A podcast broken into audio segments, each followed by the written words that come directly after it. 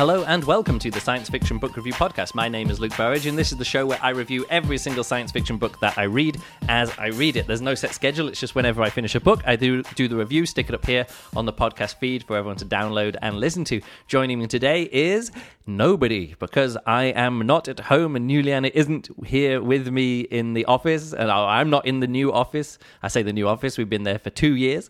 Um, but no, I actually got a call on Friday. Well, I didn't get a call. I got an email on Friday saying, "Hey, Longshot, maybe you have to fly to New York to go to join the Queen Mary Two cruise ship and uh, and sail out of there and do some shows on board as a."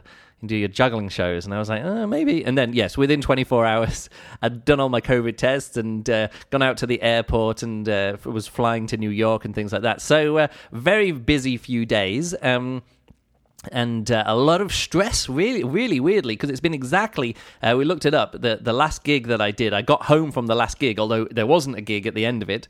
Um, i did i was out in uh, Aus- uh, australia and new zealand and i was meant to be going to like fiji and places like that to work on three cruises. This was in uh, in February and March of 2020, and uh, the second cruise, um, I didn't, I never actually got on that ship because of a worldwide pandemic was uh, beginning, and the ship that I was getting on was like w- making uh, headlines around the world for like being denied entry into a port.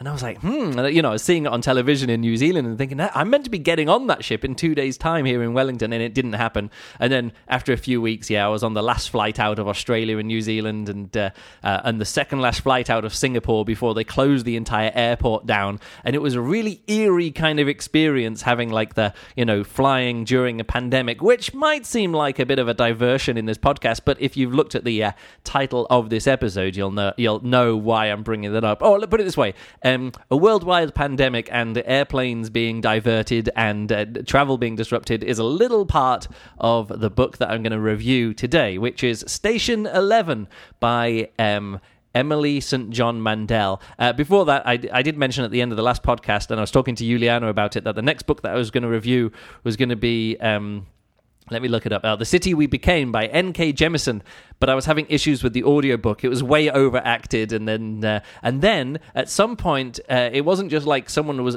acting out a crazy person screaming from the top of a building in New York, but then it was overly produced as well because when a character started thinking to themselves, suddenly there'd be like reverb in the background, and they were like, "Ah, what is happening now?" Well, I'm thinking to myself, and this reverb in the background indicates that this character is thinking to themselves. I was like, "No, the text of the novel does that." And then, even worse worse is that when the audio like when when something was happening in um, like something spooky started happening then there was like spooky sound effects and beds in the background and then something strange was happening and some other sound effects and some music started coming in and i was like this is, i can't do this. Like for me an audiobook has to be um, like I want it to be as close to somebody reading out the text as possible. Now it's very good when some characters, when some like uh, narrators will put different accents on different characters or do slightly different voices for different characters, just because then it's you know it's easier just to tell the characters apart.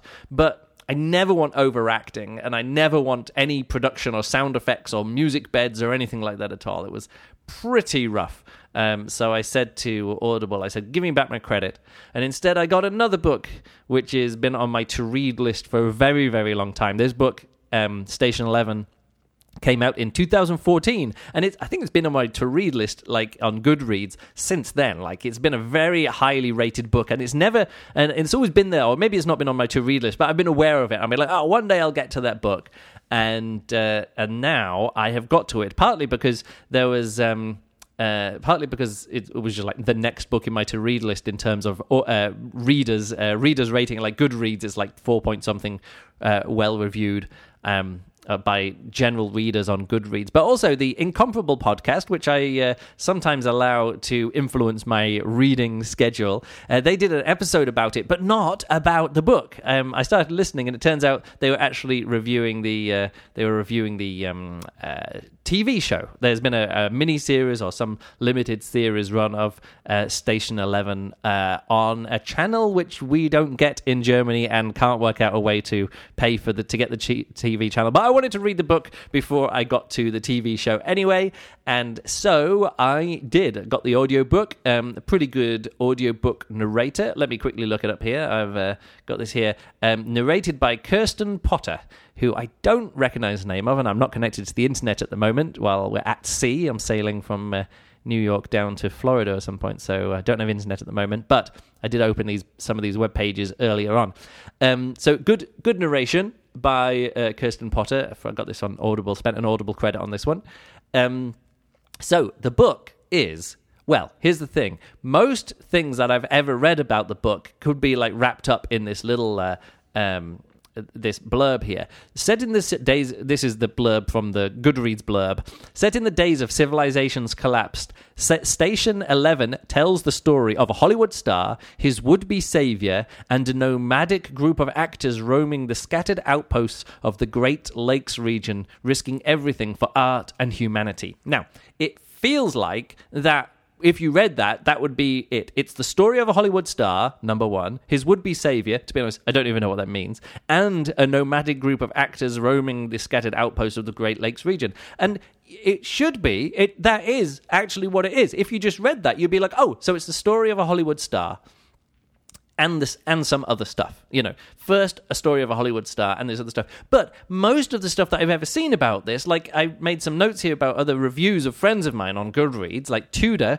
said easily one of the best science fiction novels of 2014 and one of the best post-apocalyptic books I've read in the last 5 years for me, it's hardly a post. I mean, there is some post apocalyptic stuff in it. There's very little science fiction in it, but and then some, uh, and, and then here's Terp Kristen says, I feel like Sudden Plague End of the World was done better by Stephen King in The Stand, and Interwoven Stories done significantly better by David Mitchell in Cloud Atlas. And I'm like, yes, the sudden plague end of the world was done better by Stephen King in The Stand because that is a book about a sudden plague and the end of the world. Um, and yes, this book has got very many things in common, I think, with The Stand. Um, and it has got interwoven stories, which were done significantly better by David Mitchell and Cloud Atlas. I also think that too. But, you know, there's other people have always said, oh, this is a book about society's collapse after a flu like pandemic. And review after review after review is saying, oh, this is about the pandemic and about the end of the world. And yes, it is about that. But you really have to believe the, the very first line of the blurb, set in the days of civilization's collapse which it is, Station 11 tells the story of a Hollywood star. That is what the book is about. It's a book which has some civilization collapse and does also feature a group of actors roaming the scattered outposts of the Great Lakes region, risking everything for uh, art and humanity. But those things are secondary to this being the story of a Hollywood star. And that this gets so so fixed into the world of science fiction and post apocalyptic and apocalyptic and dystopia. And, you know, it's about Shakespeare and a group of people, a, a, plucky group of people going across, you know, 20 years after the pandemic and they're traveling around. Was it the Traveling Symphony, the orchestra, as they're called? Um, and yes, th- th- again, that is in here, but all of that, we only ever follow characters who are connected to the Hollywood star, um, people who were, you know, either related to him, good friends with him, connected to him via his Hollywood connections, who saw, who performed with him in a play or who featured in his life in some way, you know, wives and girlfriends and things. Um, everything comes back to Arthur Leander, who is this Hollywood star. It is a book about a Hollywood star, which, if you. So I went into this thinking it was a book about, you know, uh, post apocalyptic and Shakespeare and post apocalypse. But what sometimes happens is like, oh, and then this very, very important dramatic thing begins with these group of people. Like someone is kidnapped or someone goes missing, and then they go out, and then other people get. And this is all like one chapter in the middle of the book, like 50% of the way through this, you know, 10 hour audio book. Like hour five, they're like, oh, right, we're going to do this little bit here now with this, uh, you know, with this Shakespeare troupe, um, the, uh, the, the, the, sim- was it, the traveling orchestra, the symphony. Um, And then we cut away, and literally four hours of audio go- book goes by where we're just catching up with Arthur Leander and his relationship with his wife and his relationship with his friend and other people. And then we skip around here, we go down there, we go down there. Four hours later, we're like, oh yeah, let's check back in with this very dramatic storyline, which was left hanging with the uh, symphony um, back in uh, back in them traveling around the Great Lakes region, trying to perform Shakespeare and have with a showdown with some cult, uh, you know, cult like prophet guy person. Um, and I was like, great, but like if you think this is a story about the Shakespeare in the post-apocalypse and following those characters, you're going to be di- well. I'm not saying you're going to be disappointed, but it felt so heavily weighted that this is the story about a washed up Hollywood act- Hollywood actor and his life and his love life and his first wife and then his second wife and his son and then his third wife and then the latest fling that he has there and the people who worked with him and all that kind of stuff. That it, that is what the book is about, and it's right here in the very first blurb. Station Eleven tells the story of a Hollywood star dot dot dot and something else, and so yeah, like me judging this book as a science fiction book or a post apocalyptic book feels disingenuous, but yet almost every single review and everything that I've ever read about this book is framing it as a post-apocalyptic book about Shakespeare in the post-apocalypse.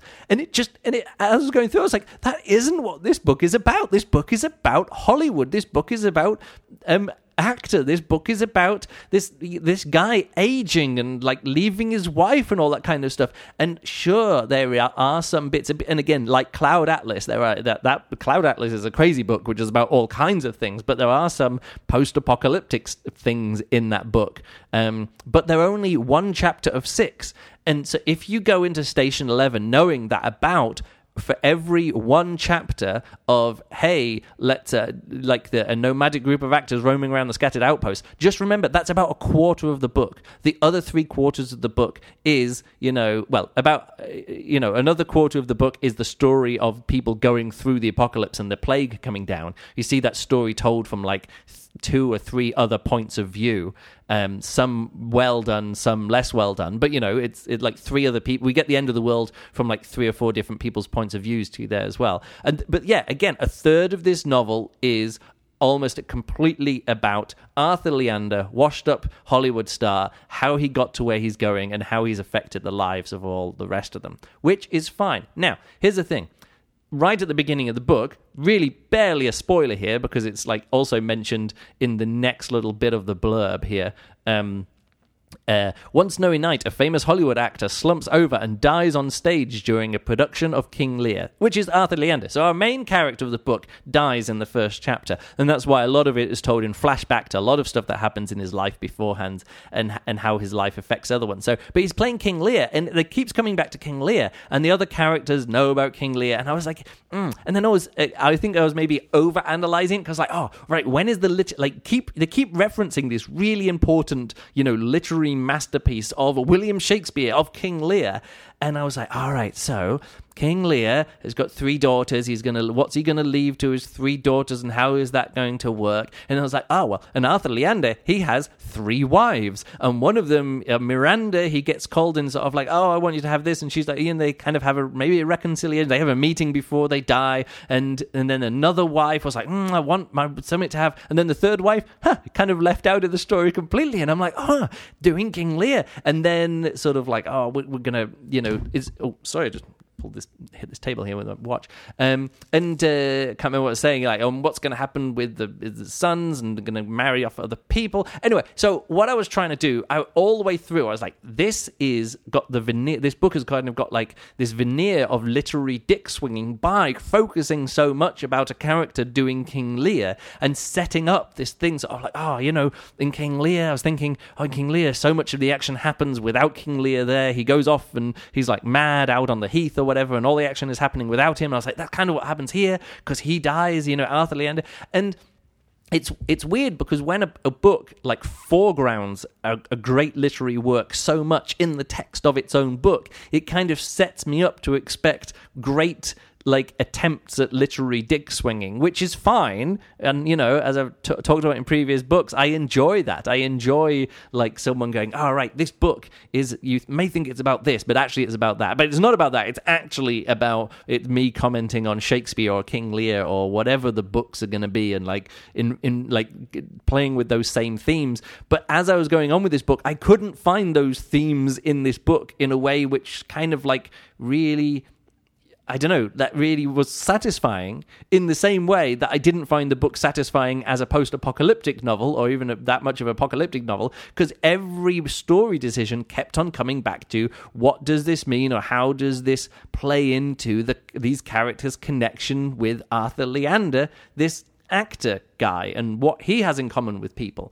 Um, and I never really found Arthur Leander that interesting. And then this playing around with King Lear, I didn't find interesting. Station 11 is another literary work or another work of fiction inside the novel, but I don't know what that is because it's a it's a um, a comic book which has only ever been read by two people in in this world. Like there's only ever like it's a, a a, a vanity this you know this comic Station Eleven is a vanity vanity project by somebody who isn't doing it for commercial gain. Prints out a few copies, gives them to Arthur Leander, and so I'm like, oh right, so only people who are close to Arthur Leander have ever read this comic. But I, that means I've never read the comic. So when people are quoting from the comic, I don't know if they're quoting from the comic in the same way that I might, you know, know if a quote is coming from Shakespeare. And even though I've never really done much with Shakespeare or read much Shakespeare anyway, I mostly know it from like watching it, which means I've never learnt the lines, which means I, I can only kind of get broad characters and storylines rather than specific quotes.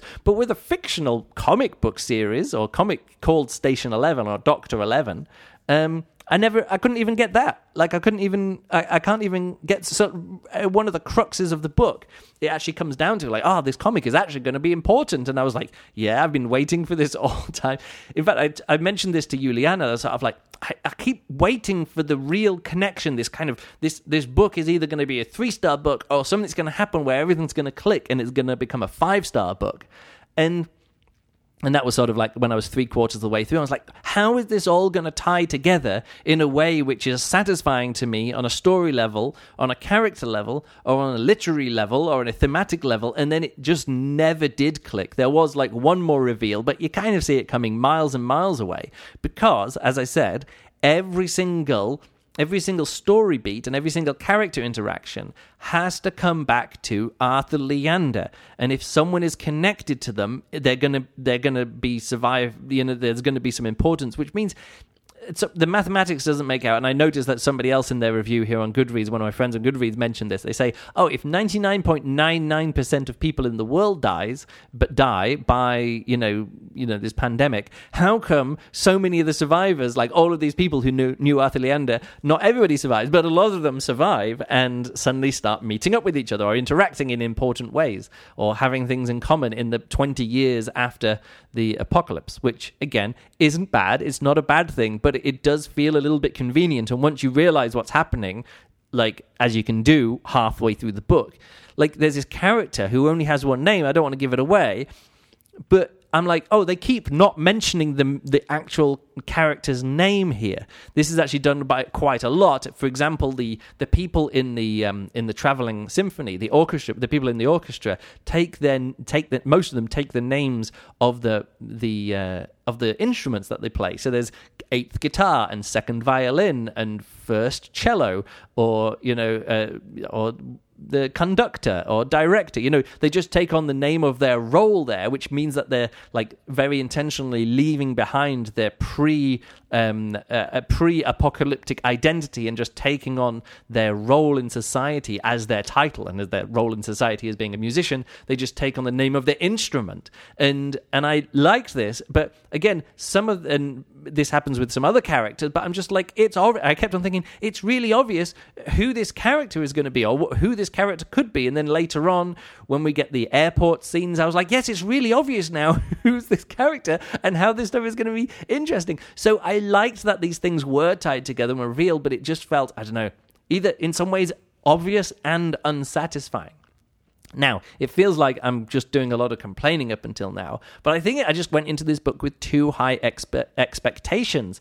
As a lo- lots of storylines put together with interesting connections like Cloud Atlas, it's just not as good as Cloud Atlas. And it's not a book uh, that is focused mostly on being science fiction or post apocalypse. It's very light literary fiction with some sprinkling of post apocalyptic stuff on top of it. The actual, I think, some of the best parts is the apocalypse part where a plague is coming across and people are like, oh, everyone around is dying, society is collapsing. We see the same people on the news reporting on the news and like people being like, as, as time goes on, like the people reading the news, like someone's been up for 48 hours in front of the camera trying to get the news, and then the, the news stations closed down. And there's some really touching stuff there with especially Jeevan and his uh, and his brother Frank and I really enjoyed that section of the book, and also then the parts in the in the in the airport where uh, where people fly to this airport,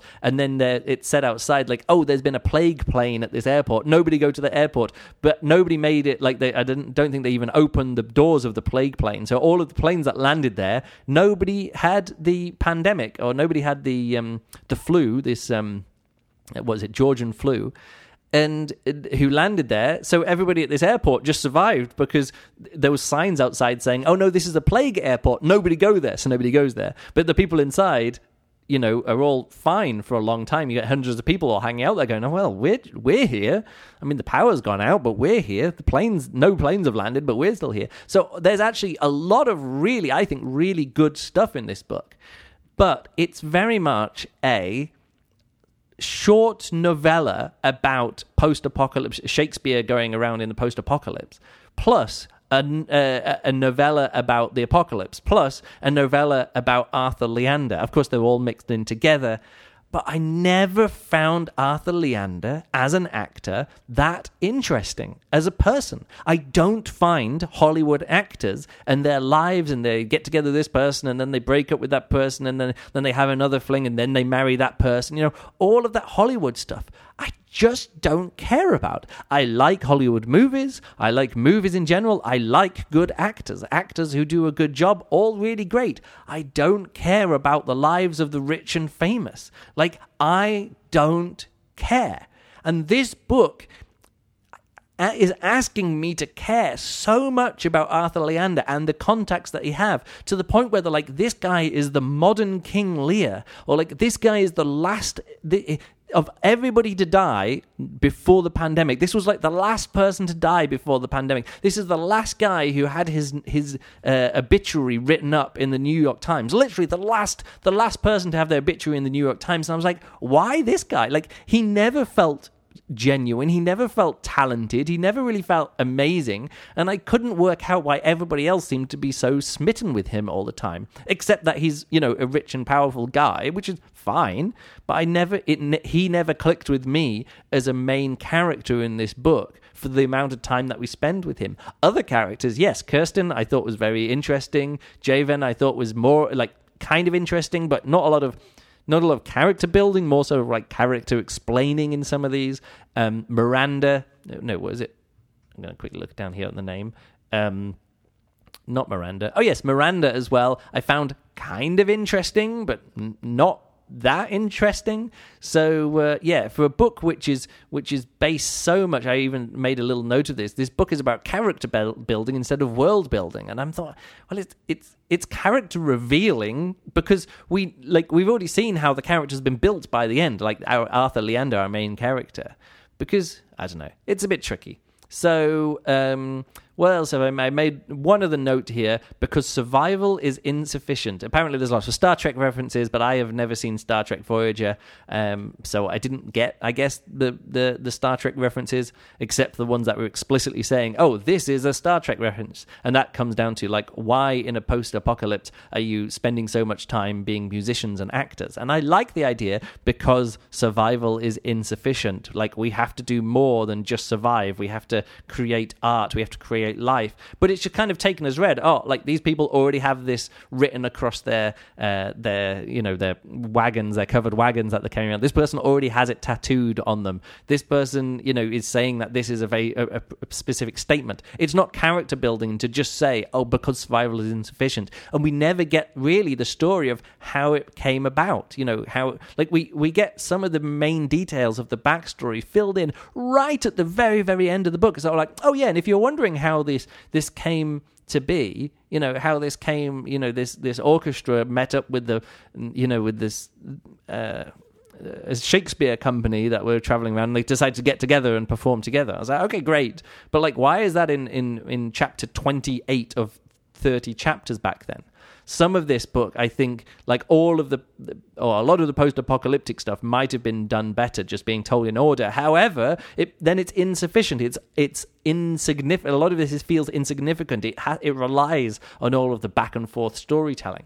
So as a as a novel which is all back and forth storytelling, it, I found it kind of unsatisfying. But I feel like I'm missing something with this book. Like, am I trying to read too much into it? Am I not trying to read enough into it? If I connected with the characters, would I get more out of it? Because a lot of people have given this book five stars, but then a lot of people have also given it three stars and two stars. Um, I don't mind about like some of the uh, complaints that people have, like, oh, it doesn't go enough into the details of like how do they get enough food when they're out around in the in the post apocalypse? Like, what are they doing then? I'm like, I don't really care about that stuff because the book isn't asking me to care about this book. It seems to be asking me to care a lot about Arthur Leander, and I don't really care that much about him. Uh, so uh, I'm just actually quickly scrolling down through Goodreads here. Um, the writing is very good though, and I think that's that like the individual stories and individual bits and pieces uh, is very is very good. But then some of the some of the stories seem to be wrapped up in a little bit too easy way, but I'm not sure. Again, I don't think I don't think there's enough weight on that. And the main story of Arthur Leander, or the main character of Arthur Leander, we know how he his story ends, uh, or maybe it doesn't. Maybe it's King Lear and his story is about setting a dynasty and who continues after your death and can you control your will and make decisions for people from after you've died or left the stage. Again, maybe I'm trying to read too much into it there. But he does have three wives, and he's wondering about what to leave to each of them. And the third one seems to be discarded and not tied up. And I'm like, who? When's the third wife going to come back? And then just never does. I'm not sure. Either way, maybe I'm reading too much into it and trying to find satisfaction in a way that doesn't exist. All right. Uh, what else do I have to say about this? I think I know this is weird. I think I'd like to watch the TV show of this, and I think the TV show might be better than the book. Um, again, I didn't read the. Uh, uh, sorry, I didn't listen to the um, incomparable episode about it. And I haven't seen the TV show, and I haven't even read any reviews about it. But it feels like with this book as a um, as a source text, I think they could say, all right, Arthur Leander, let's minimize him a lot more. Um, Post apocalyptic stuff, let's maximize that a lot more. And then you can still do the flashbacks in a way. Um, it kind of made me think of uh, of the TV show Lost, which I only ever actually watched the first season of, but that was a kind of, all right, so we got all these group of people, then each episode, one person gets a bit of a flashback. So I could totally see it working a bit like that. Like, oh, now it's Jeevan's time to have his his flashback, and now it's Kirsten's time to have her flashback, and now it's this other character's time that we'll, you know, we'll bring in Clark, and it'll be Clark's turn to have his flashback, and then this other person they can have their flashback, and I think that would actually work pretty well as a TV show. Again, having not seen it, um, that's that's how I would do it, and I think it could get they could focus a lot more on the the people who you think should be the main characters rather than this washed up actor who I never really got to care about that much. All right, that's it.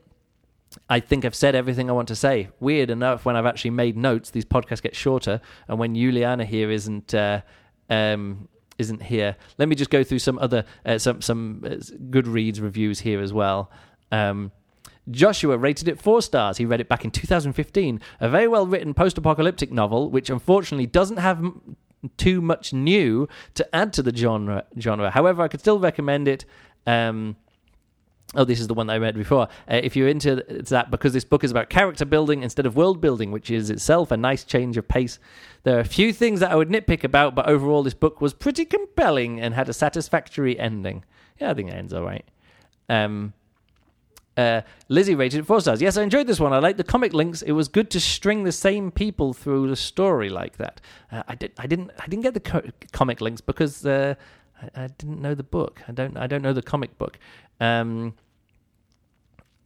uh, so Zivan rated it five stars. As apocalyptic fiction goes, there's nothing new about Station Eleven. We get to visit many of the usual fall of civilization tropes. However, as apocalyptic fiction goes, there's something different about Station Eleven. It's a higher literary level than your run-of-the-mill apocalypse. And uh, yeah, I guess it's. I guess it is. It is at a higher literary level. But for me, that literary level it was either not high enough or it was there was too much of it trying to be literary. I think just switching between viewpoints and going backwards and forwards in time, I always feel like that should be in service of something in the story or thematically or something. You know, I always feel like there's when you do that in a book, you can reveal more about the characters than could be done otherwise by going, all right, this character here is doing this thing in this time, and then in a different time, another character is doing another thing, but there's there's a link between the two of them between between what they're doing, what they're thinking, something going on which reveals more about each one of them than each one of those stories combined or in, individually. When you combine them, there's more stuff going on than individually just seeing one story and then seeing another story. And I think that's what every single time I've read a book which does this, or even books that I've written which do this, every single time it feels like that stuff is added by switching between different characters and different times and referencing backwards and forwards. And it felt like this book, Station 11, felt like things were being obscured until they were revealed but it was it was just like this plus this plus this oh, and this as well, oh, and plus that. And they never multiplied together to bring out more in combination than they did individually. And I think that's the main thing that missed for me. I never felt that multiplication of qualities, a multiplication of themes, a multiplication of, of tension and interest and, you know, excitement that comes from switching between things. It just felt like plodding or just more of this, which again isn't to say it's bad. And what there is here is good. And I'm going to give it three stars for the good writing and the interesting that what there is apocalyptic and what there is post apocalyptic is all good but I never really felt spending so much time on the life and various wives. Uh, well, not the various wives, but just sort of like what it's like to be a Hollywood actor and like have a wife for a few years and then just move on to the next wife and then just move on to the next. I never felt that really brought anything to the post apocalypse in any way at all. Um, but who knows? Other people obviously disagree because they give it five stars. So maybe people got more out of it actually, now that is all I'm going to say about this. I just want to say thank you very much to all the listeners, uh, and also thank you very much to all our Patreon support, or my Patreon. Juliana's not here, so all the Patreon supporters who support the Science Fiction Book Review podcast um, have done so for the last two years. It's been a massive financial help between two years ago when I had my last um, work, gig working on a cruise ship uh, until now when I've had my next uh, gig working on a cruise ship. Two years without regular income. It has been a huge amount of time and stress and other stuff. I just want to say thank you to all of my uh, Patreon supporters, all our Patreon supporters, because you've really f- helped out fantastically well financially for the last two years. I'm not to say that I don't need the Patreon support anymore because, again, I don't know when my next gig is. I have literally nothing lined up in my diary, um, money wise. So if you want to keep the uh, keep the lights on back at uh, SFBRP Towers. Um, you can do so at patreon.com forward slash Luke Burrage. Any little amount helps. You do get some bonus content. We do juggling podcasts because the Patreon, to be honest, is mostly for juggling people. Um, but I'm very, again, very thankful for all science fiction book review podcast listeners who've supported us there as well. Um, so uh, check out that. Uh, uh, what was that? Patreon.com forward slash Luke Burrage. You can also uh, check out uh, Science Fiction Book Review Podcast at sfbrp.com. Uh, and there you can check out the episode lists and other things, um, bits and pieces, information, but mostly the episode list. So if you're wondering um, uh, what I've ever thought of a book, every single book that I've reviewed, almost, what, 500 episodes. What are we up to now? 400 80 something episodes. You can see every single book that I reviewed, listings of them, links to the blog post, links to the thing, uh, you know, the um, the uh, files to download. Uh, you can check out. Um, you know them you can order them by star rating and author and all that kind of stuff so i would suggest going over to sfbrp.com clicking on episode lists there um, and i think that's it follow me on twitter i'm at luke burrage email me luke at juggler.net and uh, also on instagram as well at luke burrage there too and uh, for the next episode, I might be home already. Um, the next book I was going to review was I was going to actually catch up with the third book um, because it's three years since I started reading this Warhammer series uh, called. Um, oh, I can't even remember what the book's called. Anyway, I started downloading the, the third book in this uh, in this uh, uh, Warhammer series that was recommended to me, and uh, I messed up the download and then got on a cruise ship and haven't had internet, so I haven't been doing that. But I had, did have another audiobook just sitting there in my player uh, from the Audible free library, which is Planet of the Apes by whoever wrote the novel Planet of the Apes. So I've never read that before, so it's fun to read some French science fiction in translation. Um, and so that might be the next episode. So uh, one of one of those two books uh, I'll get to in a, in an upcoming episode. Uh, otherwise, that's it from me. Thanks a lot for listening, and I'll catch you next time.